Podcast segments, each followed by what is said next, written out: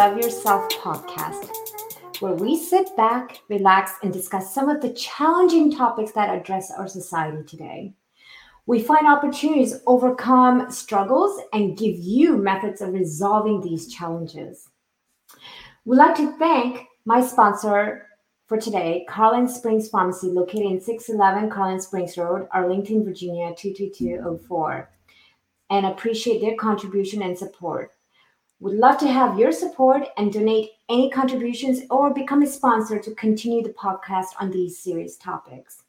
Having said that, today's topic is on the challenges we face with parenting teens. We all, like myself, go through a lot of challenges and at times where we just don't know or how to handle the stressful situation. It's not that we don't love our teenagers I surely do. It's just a matter of understanding what is the right step. And in that fear, we forget what to do. Some of the challenges that we as parents face are backtalk, the silent treatment, following through on tasks, chores, house rules, disrespect towards elders, younger, using aggression as means of solving problems, having mindset of if you're a boy, you can't show your emotions, stop being like a girl, inferiorities, insecurities that prevent from communicating how you feel, and feeling lonely and unable to reach out to someone for support. So, how do we tackle these kind of issues and challenges as parents? And how do we help our teens to work with us and communicate and understand them better? Well, it's my pleasure to welcome Mr. Fox and his company, Calm Fox Coaching. Mr. Fox identifies as queer pansexual and has a degree in family studies as LGBTQ in studies.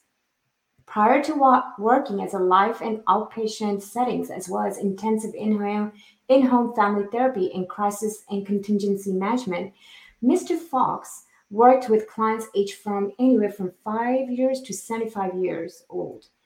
Diagnosis from anxiety, He's worked with depression and ADD, ADHD, to borderline personality disorder, bipolar disorder, attachment in, in injuries, trauma, adoption, substance abuse, and violent adolescents and teens.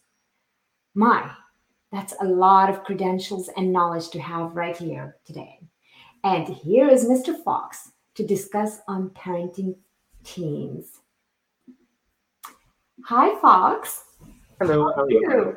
It's my pleasure. It's our pleasure to listen to you today discussing such a challenging topic. But today, I want you, it's your time to tell us and help us to understand how to speak to our children a little bit better each day. Thank you. Um, thank you very much for the introduction, and thank you everyone who is joining us um, I, I, really appreciate that we were able to do this during lunch and support our base needs instead of having to reschedule because that's what we talked about doing. Um, so, when it comes to parenting teens, we have the truth is we need to accept that every child is different, every teen is different, and as a result, there is no one quick fix, there is no one answer. What is going to work for your family and for your teen is dependent on you and your family and your team. Hmm. Um, a lot of what I'm going to be discussing today is a general overview of what parents, specifically trying to improve their relationships, communication, task completion, whatever else with their teens, should be aware of to better support themselves as parents and create new systems that are going to encourage their teenagers to not only participate with them and communicate well, but to also practice skills that they'll be able to take into adulthood and hopefully won't won't repeat the same patterns that are currently occurring. Absolutely. That's you hit the main point. We do not want to repeat the same common issues. Mm-hmm. History has to be stopped when it comes to these trauma and tragic. Very true. Uh, and realistically, we're all we're all doing our best because we're all working with the, with the best we have, and there's a lot of unspoken things that parents really would benefit from knowing, especially when it comes to parenting their teenagers. Um, truthfully, I imagine some of these things hopefully will be things that you're already aware of or you've already thought of. a lot of my job is really just helping point out the dots that people already know and just connecting them so they can see what makes more sense for them. Please do. We need this.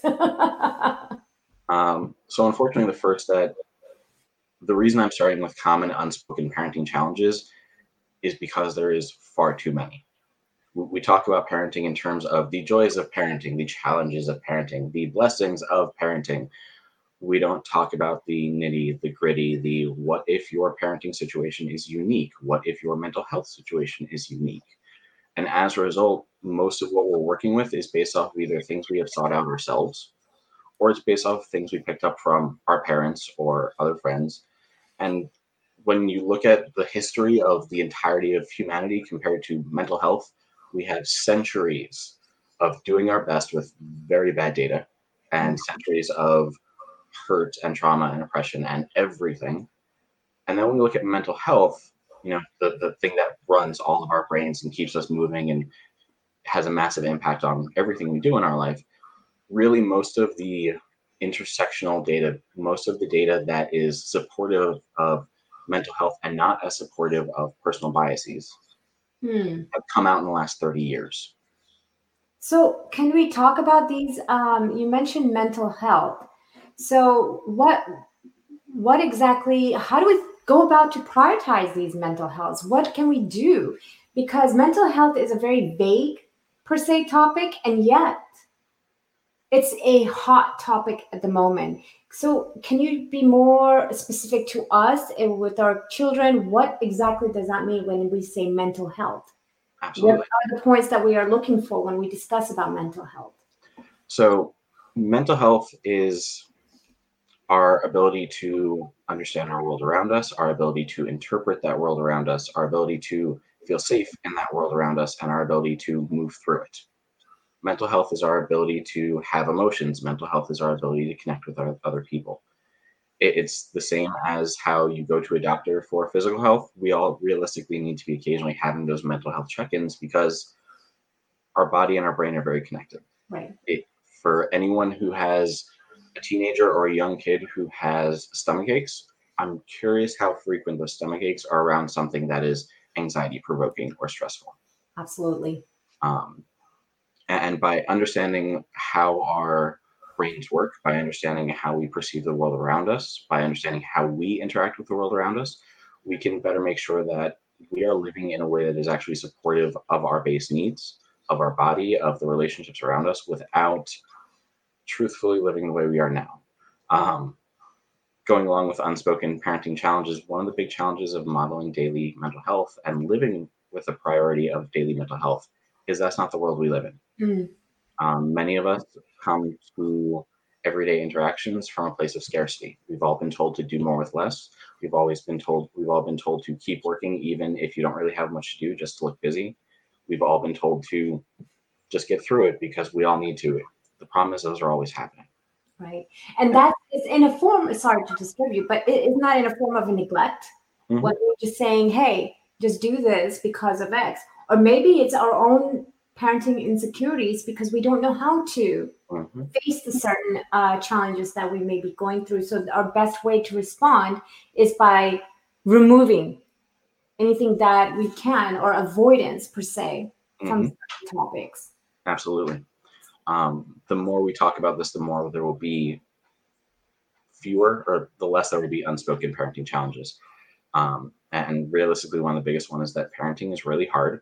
Kids can be jerks teens can come across as abusive, manipulative, evil little gremlins. Oh, yes. Preach. I have those too. Mm-hmm. And we all have them. the part of the unspoken challenge to all of that, though, is just the acknowledgement that, yeah, teens can be jerks. Teens can be abusive, manipulative, evil little gremlins. The important part that we need to speak more about is that when those teens, teens are acting that way, when they're being manipulative or abusive. Yes, technically that is what they're doing. Technically, they're teenagers. Right. Their brains are going through the most development they ever had. They've gone through the most change that they ever have. It's why they're always so tired. Right. Realistically, the logic and consequences part of the brain finishes developing around 25 to 27. So when we're upset with our teenagers because they just don't understand that logic or they're just not seeing the really obvious natural consequence, that's because their brain isn't developed enough to do that yet. Hmm, interesting. So until the age of 25, it's not developed. That's what I'm hearing. It is not finished development. Finished. Okay. So we kind of have to accommodate to and help them just develop naturally and work on the communication factor.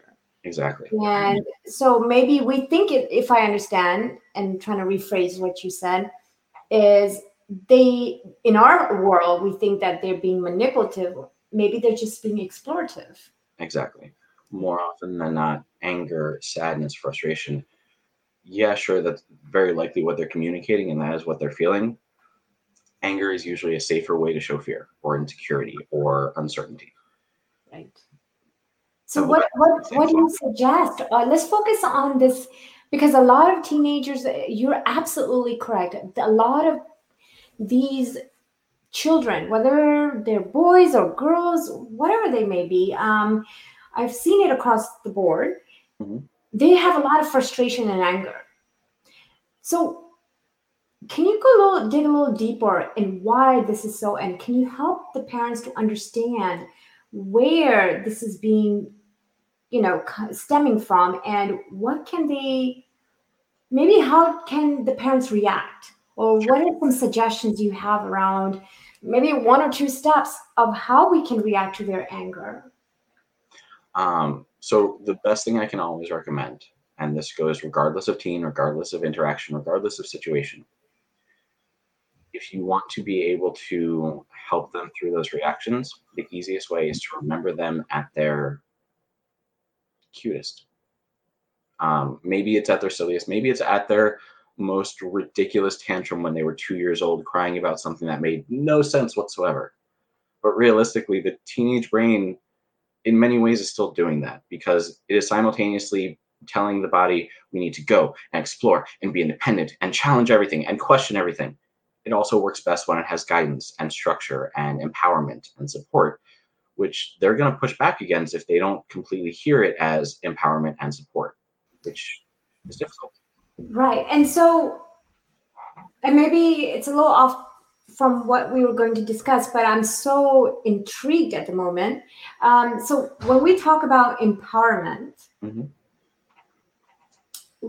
how does a teenager become empowered when they are seeing you as a parent and all they want to do is not to think because for example and as being a health coach and life coach right um and I, all my clients and everyone focuses on their nutrition. It's easy for me to work with them. But when it comes to my own two little gremlins, uh, those those two have the hardest time. And I per- personally think I'm empowering them you know, and uh, maybe I'll take it back. They're not that bad, but you know, it's they're not really that bad. They're not really that bad. I mean, I love them, but you get my point. So mm-hmm. they they will they'll go shopping for themselves and get all the junk food and you know they're like okay mom you're getting a little overboard with this thing so i personally think i'm empowering them with this knowledge of how to live your healthy best mm-hmm. so when we talk about empowerment, Mr. Fox, what I, I don't understand how we can go about with this. The best way to empower your teenager is to redo the golden rule. Most of us know the golden rule as treat others the way you want to be treated.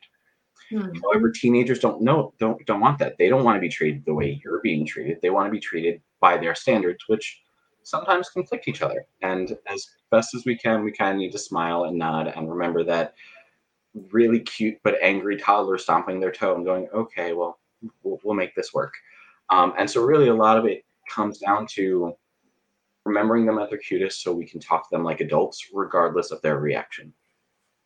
Okay. By, by talking with them in ways that helps them feel that they're being heard, by talking with them in ways that in ways that help them feel that they're being validated, we want to treat them as they want to be treated.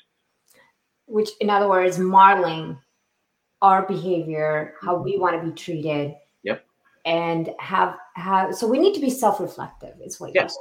Okay. And that, that goes into that prioritizing and modeling daily mental health. right. realistically, and actually, you and I talked about this before the call. Right. A lot of us use the fantastic thing of do as I say, not as I do, because everyone else should take care of themselves, but I'm not going to take care of myself. And teenagers are the private eyes of the hypocritical world. They see it, they will lock onto it, and they will never forget it. so if you are not prioritizing your sleep, your eating, your daily hydration to make sure that you're just not really hangry or tired and lashing out at people, they're not going to what you're saying. Yeah, you can't. You you really have to mirror what you want them to learn. Mm-hmm. And it's true. We as parents, I've heard it, and oh my god, I have caught myself doing this where we say, "Well, I'm the parent," you know, and that's where you stop yourself and rethink and say, "These words will have an everlasting impact on the child," mm-hmm. and that's why it comes back to your your statement of don't let the history repeat itself. Yes. Right. So that was that was a great feedback. Thank you so much. So um, let's talk about a little bit on on um, how do we further understand these teens? Uh, do you have a difference different ways of communicating to maybe boys or girls or uh, different types of parents or maybe single parents versus you know um, couples who are busy. So is there any type of co- communication that's different from day-to-day society or we're all in the same boat here? Truthfully most parents are in the exact same situation. Um, every teen every child needs security safety reinforcement and stability from their parent, whether one parent or two, whether multiple parents, whether divorced, regardless of the situation, by having a better understanding of how we as parents communicate and by having a better understanding of what our teens are going through, that's really what it comes down to. Yeah, sure, I can. Boys, you need to be more aware that they are more likely socially to either avoid their emotions or explode about their emotions. Right. So, encouraging them to be a little more vulnerable with themselves and with others and encouraging them to acknowledge their own emotions and even self advocate when they need to is a really good thing for most boys because that's something that even most men that I work with have difficulty with. Um, myself included, I for a long time I spent too much time either avoiding my emotions or exploding them at everyone because I had to take care of everyone else first, and I had no time for myself, which meant everyone was taking care of me. Um, for girls, realistically, I, I'd say that every parent needs to do a few things differently than their parents may have. There is a lot of social construction, there is a lot of media perception that impacts how uh, young girls and teenage girls are developing, seeing themselves, and seeing how they can communicate. Um, a, a really easy example of this is most parents telling their daughters, you know, don't dress in a provocative way because you need to stay safe, as opposed to telling their daughters, it doesn't matter what you wear, no one should threaten you like that, and that's all that matters. Absolutely.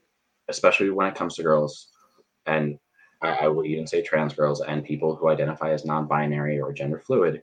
Mm-hmm. Really, we have a lot of social construction about how we raise our kids. And as adults, we change out of those patterns, but we still reinforce them because it's what we were taught. If you want your team to be the best, you have to be the best parent, and that requires awareness and education because you need to learn more than your parents taught you. We all have that. It's such a hot topic. I mean, we could go on talking days and days about understanding and communicating. This communication is the biggest, biggest challenge that we're all facing right now especially what do you have to say during this new norm you know how, how are we handling our communication with these children, these teenagers that are locked up pretty much, you know? I mean, that's a loose statement, but they're not able to meet, for example, all their friends, or they're not able to go out as freely as they could. So communication becomes a different norm for them, doesn't it? Realistically, the entire way that families are interacting right now has to change. Um, yes, we all want to keep things somewhat the same based off of what we're comfortable with, based off of what we know. The fact is, our daily lives have entirely changed just in the last few months because of COVID, just in the last few months because of increased awareness due to COVID around race revolution and protests and the Black Lives Matter movement and anti-racism. So honestly, just treating your teen as someone who is having some semblance of awareness of what they're going through and talking with them of everything probably feels a little bit different right now. Everything probably feels a little more stressed. Everything probably feels a little more uncomfortable because all the things that we are accustomed to, all the things that we base our daily lives around right now are in various ways being put on hold or being canceled and rescheduled or entirely uh, virtual now. So having conversations about how do we authentically feel? What are our emotions doing these days? How are we treating ourselves? Are we taking care of our mental health or are we spending half the day sleeping and then the other half of the day scrolling through media media that makes us more anxious? We all do it. I do it too. Just having that awareness that you do it and having that awareness for your team can go a long way. A long way. Absolutely, Mr. Fox. Um, a topic on let's reverse this a little bit so we we spoke about the teens technically what we should do for the teens how we need to interact with them and so forth. What about how we can help them to sort of i don't know how we can put it but sort of respect us or respect our elders or respect our youngers. Because the the way i've seen the generational shift is you know, it's and it's across the board. They have this instant gratification mostly nowadays. Uh, in our when we were growing up, it was more we respected our parents mm-hmm. and gave them space. So how can we teach our children to have a better sense of communication to us? Because I think that part is there's a gap mm-hmm. personally. So you did a great job bringing up some of that gap. A lot of that gap is due truthfully to the internet. Um, and, and, that's something that we've only really started seeing more and more research on because we're only now, what, 25 years plus that the internet is something that has been accessible to more people. Mm-hmm. Um, as a result of increased access to knowledge, increased access to communication and information, and all sorts of things that truthfully the, the young child and toddler brain isn't fully prepared for, um, what we're seeing in a lot of teens, what we're seeing in a lot of adolescents is a higher amount of individualism. Hmm. They flat out know that this is what's going on in the world. This is what's what I'm seeing. What's in it for me?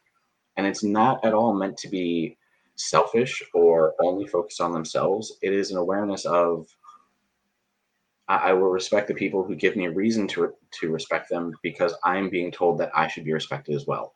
I am being told to have boundaries. I am being told it's okay to have strong emotions. I am seeing how other people handle things, and being an adolescent or a teenager, I'm going to interpret that as best I can, which means adults being very passionate about a debate. To me, as a teenager, that may come across as me screaming because that's me doing my best to interpret what I'm seeing. Hmm. Realistically, there's a much higher push for Similarly, with parents, prioritize your own mental health, model your own mental health, model the adult you want your kids to grow into. And right now, pretty much anyone under the age of 25 has been raised with more awareness around what goes on in the rest of the world.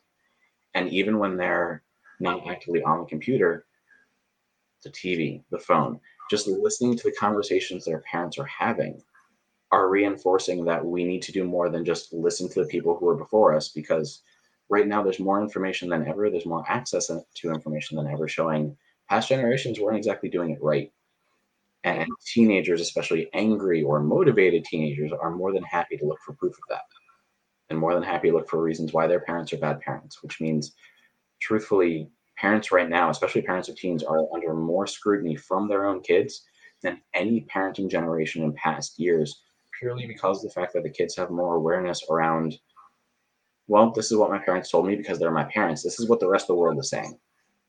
This is what I'm seeing from my friends and their friends and their friends because my Facebook network goes from my next door neighbor to their friend in another state to someone else across the country. And kids didn't used to have that level of awareness or communication. And that has really impacted their need, their agency, their ability to say, I need this for me you, you you're absolutely correct. I mean the social media has a huge impact on all of us. So obviously a vulnerable mind as our teenagers it's definitely going to play a huge role. Mm-hmm. uh, and you definitely made a good point about uh, this uh, you know they're interacting day and night uh, with social media plus you know having global interaction. Mm-hmm. so how do they filter out what's right and wrong and what to take on?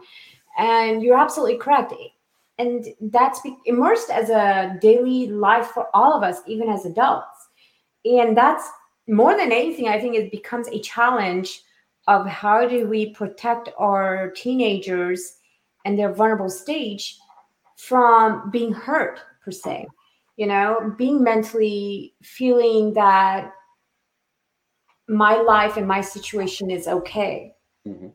If it's okay you know? Mm-hmm. um, uh, we're not i'm at this point i'm not discussing about those who are going through severe depression or who are going through abuse and trauma. I, i'm talking about just you know on a day-to-day basis with children and teenagers that are just having these daily interaction on social media and perceiving this to be the true norm of what their thoughts are must be the, mirrored in my own personal life.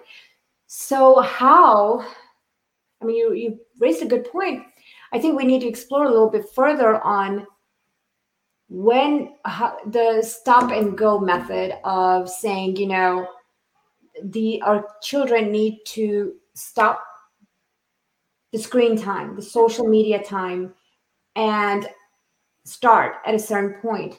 However, because they're teenagers, almost young adults, it's not easy to intervene in these situations. Mm-hmm. Your thoughts? Take the parent part out of it, which I know sounds backwards. Um, whether it is a household rules and agreement situation or a conversation where you are discussing with them about their mental health and what they're looking at online, treating them as an adult who is not your child, talking to them as authentically as you can, age appropriately, of course, as authentically as you can about what they're seeing, normalizing those conversations and encouraging them to have them with you. Doing that helps them consider you in a different aspect. You are not their best friend because no parent should ever be their kid's best friend. You are their parent. Right. But by not focusing on, I am their parent, this is what I have to tell them, instead focusing on, I am a person, this is a conversation we can have together. Let's see how this goes. It helps them take away that power dynamic to some degree. It takes the parent out of being the parent role and being into a supportive person role, which means that even in the situations where we are saying, hey, I know you don't want to. You really need to put your phone down. You're just doom scrolling. It's making you anxious. You're in a bad mood. You haven't eaten for four hours because you haven't gotten off the video game. Seriously. They're more likely to hear that if they have had other examples of their parents being a supportive person first and a parent second. Absolutely. Having those conversations as an adult, having those conversations with them just as people will help them feel that you are more on their side and less of the thing that is in their way. Absolutely, Mr. Fox. I think that you've hit the nail when it comes to being a true parent, a resilient parent, consistently and continuously making sure that you have a brain check of yes, this is what I believe in. This is my parenting belief. And I need to make sure that I'm always portraying that towards my kids rather than just expecting mm-hmm. a turnout. Yes. You're right. So I have a question on. I have a lot of questions, but I have a lot. Um, so when it comes to, we spoke about genders in terms of teens. What do you have to say for those is there a difference in parenting skills or communication skills a support structure that we need to provide from a fatherly figure versus a motherly figure is there a difference because i've seen that from time and time be an issue and a concern in a lot of family fronts. Yes and simultaneously no. Um, please love to hear. So on the one hand every parent ideally again, ideally, is able to walk that extremely narrow tightrope between supportive nurture and not necessarily disciplinary, and I hate that term, but someone who enforces natural consequences. Hmm.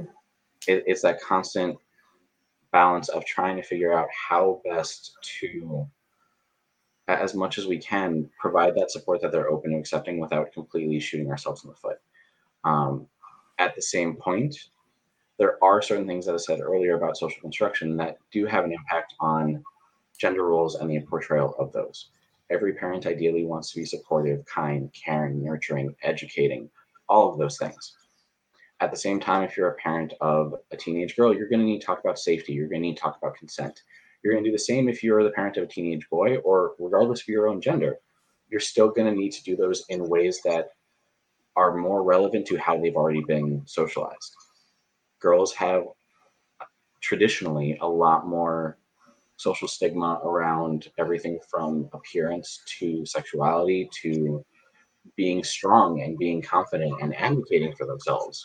Whereas for any teenage boy, we need to talk more about toxic masculinity. We need to talk more about them being able to be vulnerable and not feel like that's a bad thing.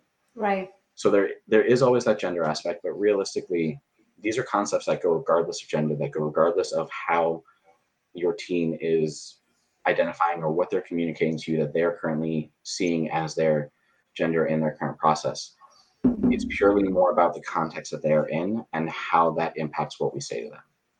Realistically, every teenager should be encouraged to speak up for themselves, to be aware of their own mental health, and as much as possible, do their own self work of learning how their brain works, learning how they like to be treated, while also being open to outside input because even adults can only go so far learning about their own mental health on their own. We all plateau at some point. That's true. Um, trying as much as we can, we we tell our kids that you know we want you to do your best. As long as you keep trying your best, then we'll be proud of you. Well, then you really have to own that, even when their best may not line up with your definition of what should be their best which is really hard for most parents to do because that requires us to put our own wants, our own expectations aside. And in some ways, that can be a grieving process if long term you see your teenagers' definitions of their expectations don't line up with yours. It's not only you have to support them in that, you have to be supportive of your own mental health in grieving that that expectation of your teen's life is going in a completely different direction now. Absolutely. And that can be really hard. Yeah, and I think that's one of the reasons why we have so many conflicts within the family because your expectation your expectations do not align with your child's expectations. Um, I mean, as you're right about doing your best. So as long as it's more of actually doing your best, you know, and it's not being sort of manipulated because mm-hmm. we have children who are very good at that as well. I'm not trying to put down any children, but we have those cases as well. So we are that's why we'll keep reminding that we're talking about the general norm of these teenagers and how they behave.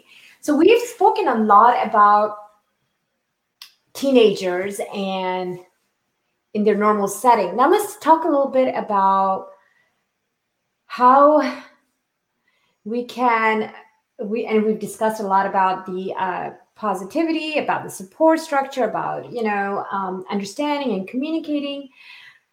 However, let's just kind of for a few minutes deep dive on children who are not receiving the support, who are not receiving the the you know the those open mindedness mm-hmm. of getting giving these children the love and care as you're speaking of and as we're i'm speaking of what about these children who are depressed or lonely or going through some type of tra- tragic or trauma and they don't have someone within their parenting circle to help them. What do you how do you suggest whoever's listening the audience to pick up on these signals and give them the help that they need? Except that as a parent there's a lot you don't know. Exactly. as, as parents you are the experts of your child you have known them longer than anyone else. You have been them around. You've been around them more than anyone else. You know their processes, how they think, how they act, all of those things. What most parents don't know is how that lines up with mental health, with right. lifespan development, and by being able to say, okay, my kid is going through this. I should go to Google. I should join a parent support group. I should research what that is about. A lot of that parenting comes down to being able to say, what is my was my team trying to communicate? Because whatever they're communicating, even if it doesn't make sense, that's their reality. That's their narrative, that's their experience. And the best thing we can do is learn how to work with that and meet them where they are, as opposed to, again, where we want them to be. Mm. That may mean that if they're stuck in depression, you may have to accept for, for a while until they figure out with your support or other support how to manage that depression, you may have a teen who does a lot of sleeping or can never make a decision or is crying at random points and lashing out for things that don't make sense. There's a million different ways that each teen, based off of their diagnosis and based off of their lived experiences, is going to act and going to react. Whether it seems manipulative or aggressive, that is still them doing their best to try and communicate.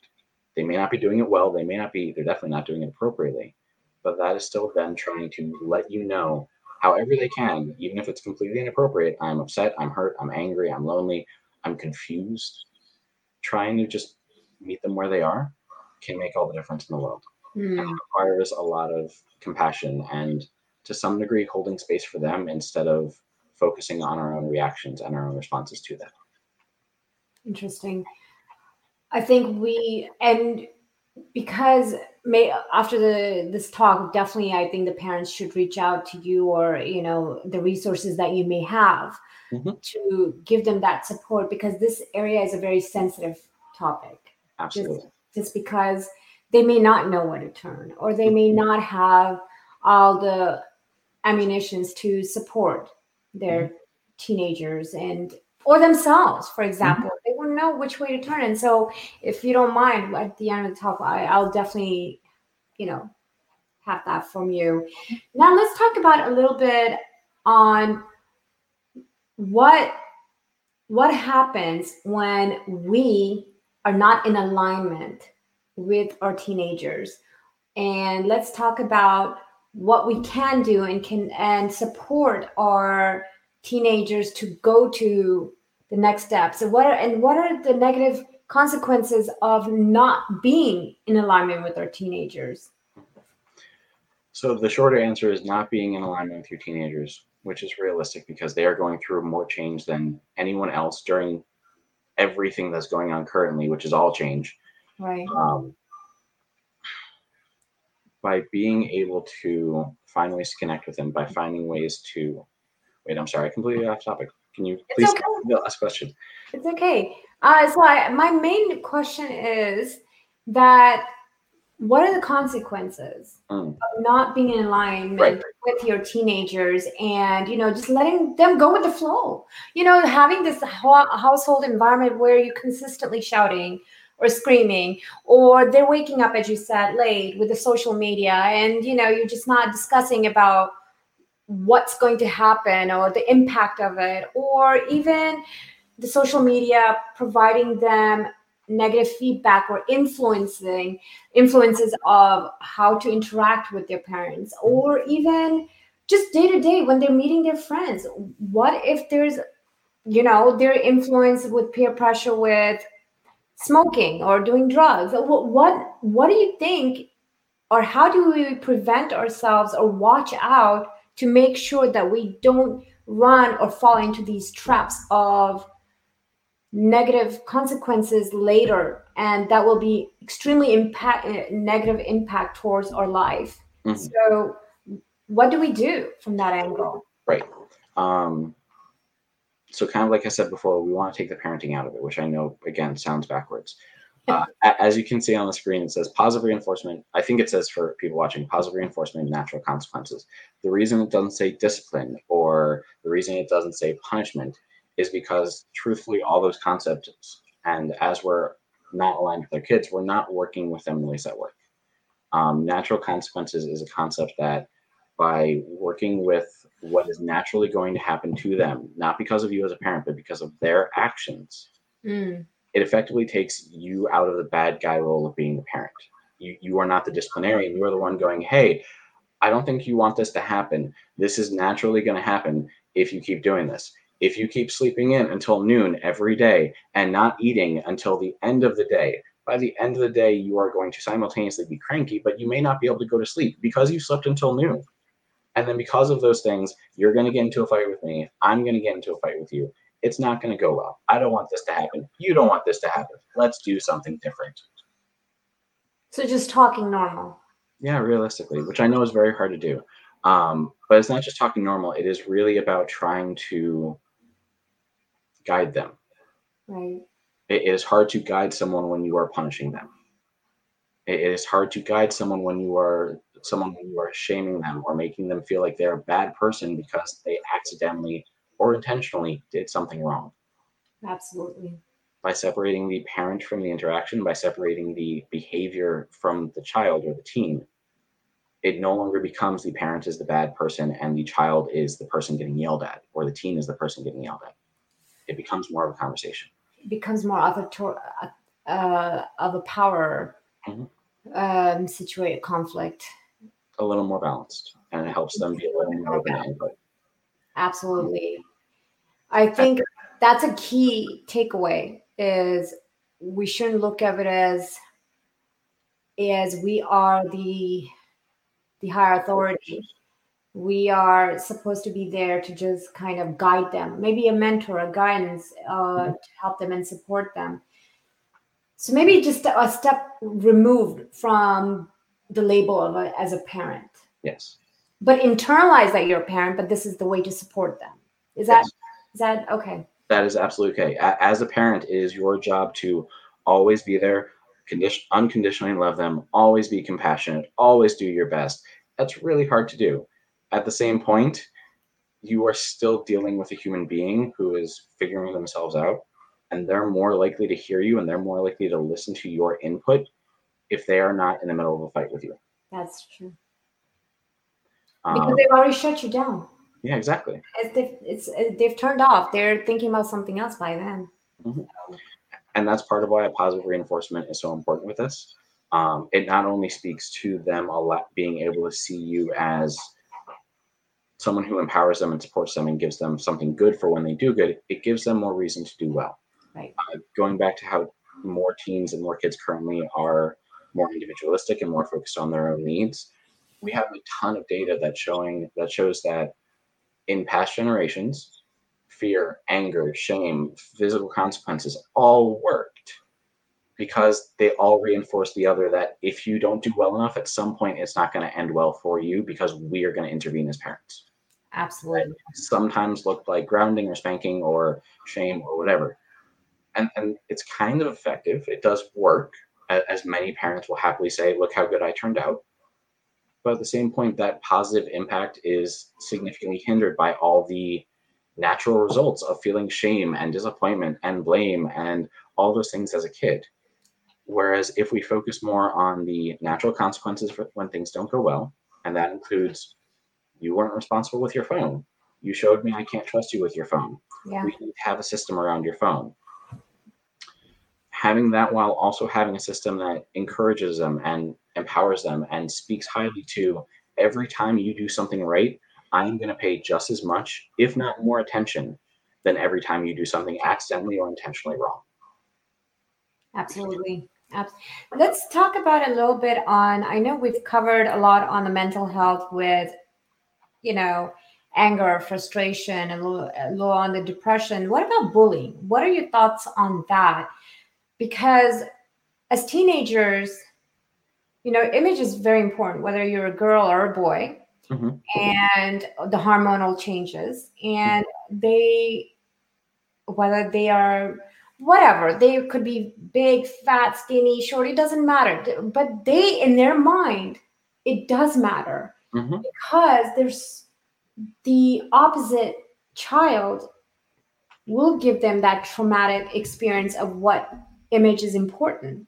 Mm-hmm. and this is something that's pretty common across the board which i'm noticing. Having two sons i'm seeing that with even boys. So i think it's it's, uh, it's something to be looked at. And how do you handle and how do you work through the bullying process? Your thoughts on that maybe bullying is an ever ongoing process that is something that all parents should be paying attention to on a daily basis. Um, and, and, i say that not just in reference to bullying that happens on the school grounds. I say that in reference to the fact that the world we live in has a lot of bullying even as adults. Um, the the the time you're out with your friends and someone makes a joke that they think is hilarious and you go that doesn't that's kind of offensive. And their response is it's just a joke. Get over it. That's bullying it's that label it's just a joke it's mm-hmm. like an excuse for mm-hmm. anything mm-hmm. bypass any way or anyhow you want Yep. So how how do you help your child when it comes to these matters? Or, you know, better yet, how does a parent even see that there is something going on? Because most teenagers will, will not even com- communicate to their parents that this I'm one of the maybe lucky few, knock on wood, that you know I have a good relation with my kids and I can communicate with them quite openly. But there are many out there, Mr. Fox, that need that support of understanding mm-hmm. the signals. So unfortunately, there are only so many signals that a parent can see from a teen that is being bullied if the teen doesn't feel comfortable showing those signals. Truthfully, teens, both boys, girls, non-binary, regardless of the gender. Teens can be like cats. If they don't want us to know that they're sick, they won't. We won't know they're sick until they are on death's door. Um, and, and sadly, the best way to catch that, the best way to be aware of it, is to do two things. The first thing is to be aware of how you are a bully yourself. And we all are in various ways in all of our relationships, just a little bit, because at some point, either we're stressed, we're anxious, we're hungry, we're tired, we're lonely, we're confused in getting something we want and communicating something we want, we may come across as a bully. Mm. And, parents prying for information, parents pushing for good grades, parents arguing that a kid needs to do a thing a certain way, grandparents being upset that they didn't get a hug. That's all bullying. Which means yeah, it's, they're it's, never going to let any parent see that because if the parent is being a bully, why are they going to talk about bullying? Right. Emotional blackmail is more Exactly. oh my so, Truthfully, part of it, if you want your team to be able to communicate with you about bullying or any other situations that are really negative, your job as much as possible is to reinforce however they need to see it that you are someone who can have those gentle conversations. You are someone who can hold space for them and hear what they're saying and validate them without necessarily making about your reactions or your emotions or your feelings because that's still in some ways bullying. Mm, so true. by focusing purely on how am I coming across with my team, that can make a very big difference because it helps them feel a little more comfortable. The second part really is educating yourself on what is age appropriate behavior and educating yourself on what might be some signs of red flags or might be some signs of either a mental health issue or a bullying issue. But honestly, tr- truthfully, the best way to start with that is just use Maslow's hierarchy. Look it up. I can post it for people online somewhere. Um, it, it, basically shows us the different levels of personal needs from food, water, shelter to personal safety and job employment to creative outlets to self expression to all those things. Study what is age appropriate and figure out what your teen may be doing that you're concerned about. If you can talk with them, that's great. If you're not sure why they're acting a certain way, make sure they've gotten all their base needs met. Mm-hmm make sure they feel safe, and then try and have those conversations with them. Because sometimes as a teenager, they may be in a horrible mood for weeks at a time because they may only be eating one meal for weeks at a time every day, or they may only be sleeping three hours every night for three weeks at a time. So if we think that the that something may be going on, we first have to rule out all the easy stuff. Rule out how much they're hydrating, if they need medication, if they don't need medication, if they're in therapy. Figuring out what to look for can go a long way and that oh, really comes out communication. Absolutely. Just because even, you know, I think the mind body connection, which I stress so much, mm-hmm. is absolutely important because when you are mentally healthy or your mind is mentally healthy, it's all due to how you're saying, how you're keeping yourself nutritionally healthy and what whatever you're taking inside your body whether you are hydrating yourself whether which is why mm-hmm. to always be feeding our body you know instead of starving ourselves. If we don't model that behavior how do our kids model that behavior? Exactly. and you're right. If, if we say oh my gosh and if the if the uh, if we are eating one meal and we expect to notice that our children are not eating at a regular basis, you know, it's going to go on noticed. Mm-hmm. You're going to have the consequences, consequences such as stress and anxiety, depression, yeah. and not have the confidence mm-hmm. of dealing with these bullying. Or the energy. Or the energy. Mm-hmm. And that's where these triggers become more cemented. Yes.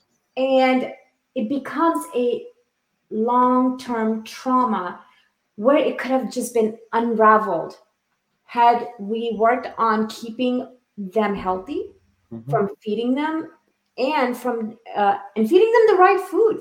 I mean, oh gosh, I could talk about food all day, all night, but and that of course depends on their body and their own health situation. Oh, there's body health, yes. So I mean, the thing is, that is one of the biggest component Mhm. of making sure that your child is being fed. Yes. Of course, there are many parents who can argue and will say, you know, this is all I have the means for. And you know, And that's the best we work with, and that's what that's the best we can work with, then that's we have to look for other avenues. And I get it. I understand where you're coming from. However, if you have that means, just because you have a busy lifestyle does not mean that you go ahead and overlook Mhm. And allow them to be neglected. For me, I personally think it's being negligent. I don't know. Maybe I'm speaking too harshly, but uh, it's one of those things where at the very least it is not intentionally negligent because again it's usually one of those things that especially with a lot of parents i've spoken to who are talking about eating habits with their kids more often than not they didn't notice it. It's not that they weren't looking it's not that they were intentionally neglectful it's that everything was going on and unfortunately their teen didn't feel comfortable bringing it up their teen didn't feel comfortable uh, sharing that. Realistically realistically if they had felt that comfort they may not be in that situation in the first place. Or maybe the parents are not even aware that that's an uh, a topic or an issue to be addressed. Yep. And so it really does come down to having having that trust and having that relationship with your teen where they're able to see you as someone that yes they're you are their parent you are also someone that they can come to and talk to and get support and get seen and heard and validated with what they're going through That validation is a key. it really is Yeah. I mean, we have to every day have set this intention of saying we will work on communicating. We will work on our parenting. We will work on making sure that today we check our mind and check our thought before you know blurting out or having the anger outburst and so forth so i think if we set that intention for the day it's It help easy to be on autopilot Yes, I, I agree. Uh, so, I mean, this this is what else can we um, we we haven't addressed or thought about that you can help us. What and let us know what what are the next steps that we can take. So, one, anything you'd like to address that maybe I've missed and uh, you haven't had an opportunity to discuss, and what are the next steps from here on that uh, us parents can do or take that will help us to be more aware.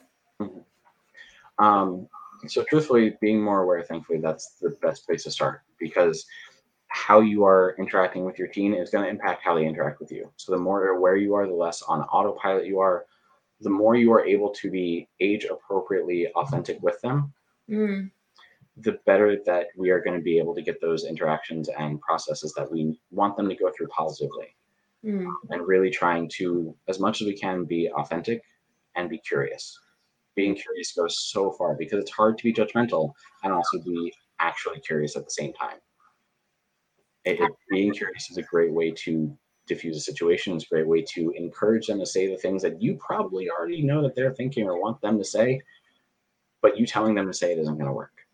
Absolutely.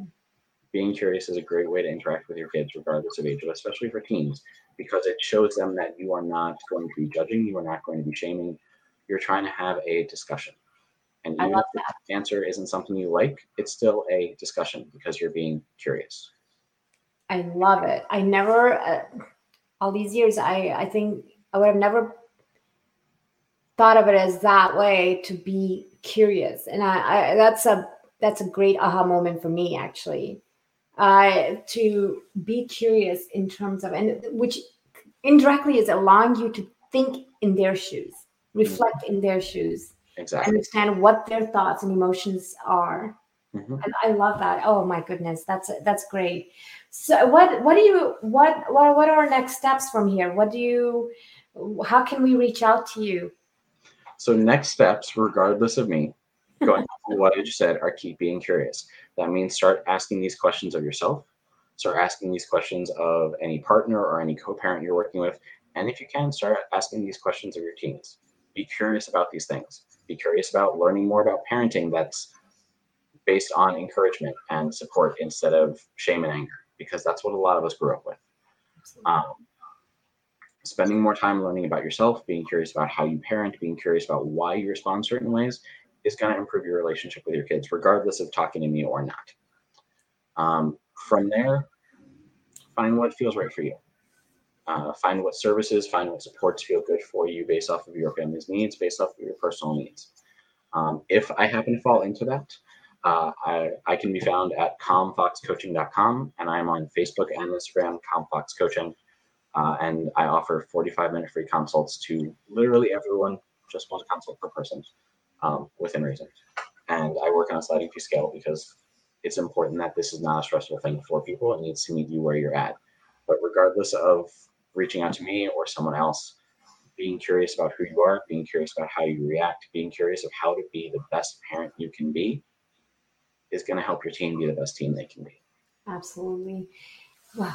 Thank you so much, Mr. Fox. You've been an amazing person for all of us and enlightening us with or your thought process around teens and what we need to do. I think most of us have a lot, we've had a lot of aha moments here. And we are they're going to be able to reach out to you because mm-hmm. at the bottom they will have your links and so forth. So no worries. And I think everyone should reach out just to get a perspective, whether they're on the right thought process with their kids. I think it's not bad because in any situation, it's better to get some kind of confidence mm-hmm. that you are at the right path. Yep. Uh, I sure believe it. I, as a coach, I still have coaches and mentors. So mm-hmm. it's a constant practice. We are always learning. Always learning. It's the best way to be resilient. Agreed. And I th- I appreciate you for being here on my platform. And thank you so much. And looking forward to hopefully doing another talk with you. I would love to. Thank you so much for having me. And I'm sorry my cat is interrupting because he wants my attention. it's great. Thank you so much. Thank you. All right. So there you have it. You had Mr. Fox here on our show, and he has been a great delight. And I encourage all of you to reach out with the link below and talk to him. He's a wonderful person and easy to talk to. And I think we all go through a lot of struggles. Um, all jokes aside, I think we this is the moment we should reflect on how our teenagers are feeling, how their emotions are. Just be a little curious on what we can do. Considering the new situation, the new norm that we're going through, it's more important than ever to help our teenagers out because they are our new generation. Thank you for being here. This is Karmic Health Vibe. Take care. See you next time. Bye bye.